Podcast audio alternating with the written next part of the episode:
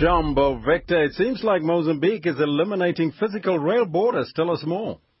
Botswana, Elvis, it is a very good sign. If you remember, they eliminated the restrictions with South Africa and with, I think, Eswatini sometime in the past, well, in the past 12 months at least. So this time it is within a Nacala uh, corridor. Nacala is a railway line that, that connects Mozambique and Malawi via Zimbabwe or Zambia.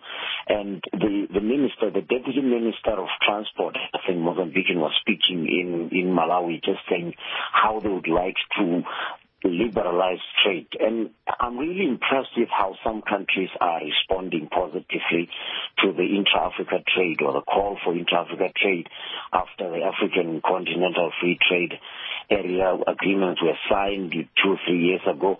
It, it shows that if we look at the bigger picture, we can forego the customs and the, the tariffs that we can make or collect at the borders because we understand the larger picture, the bigger picture of intra-Africa trade is more compelling. And, and I'm impressed that SADC at least is showing signs that many countries are coming on board. Not so long ago we spoke about the East African community with, with the same deal with, with trade lines or electrical uh, railway lines being built that cross borders between Burundi and Tanzania and, and, and Ethiopia and Djibouti. So uh, it looks like there are those promising signs. And if we can just gain the momentum on this, it should be not so long ago before we can get the trade, intra-Africa trade above 20%. And it seems like African airlines are suffering losses because of fuel costs. Yeah, remember, Elvis, that uh, fuel can make up to 40% of the cost of running an airline. Is just a general average, uh, average that, that IATA and other international experts on aviation estimate.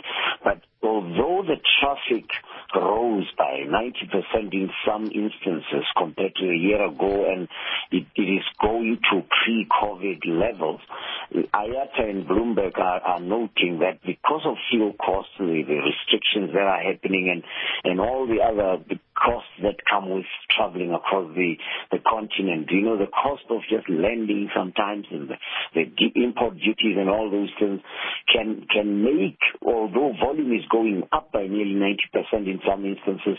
The losses are still expected even this year to be over $200 million aggregate in African Airlines. And it's, it's depressing because the, we are we are mm. more than 18% of the world population, and yet our air traffic still accounts for less than 5% of international air traffic. We think there's real potential if we could find a way of getting those restrictions removed and build airlines, I mean, is it, capacity and routes to areas that need servicing and make travel a lot more affordable.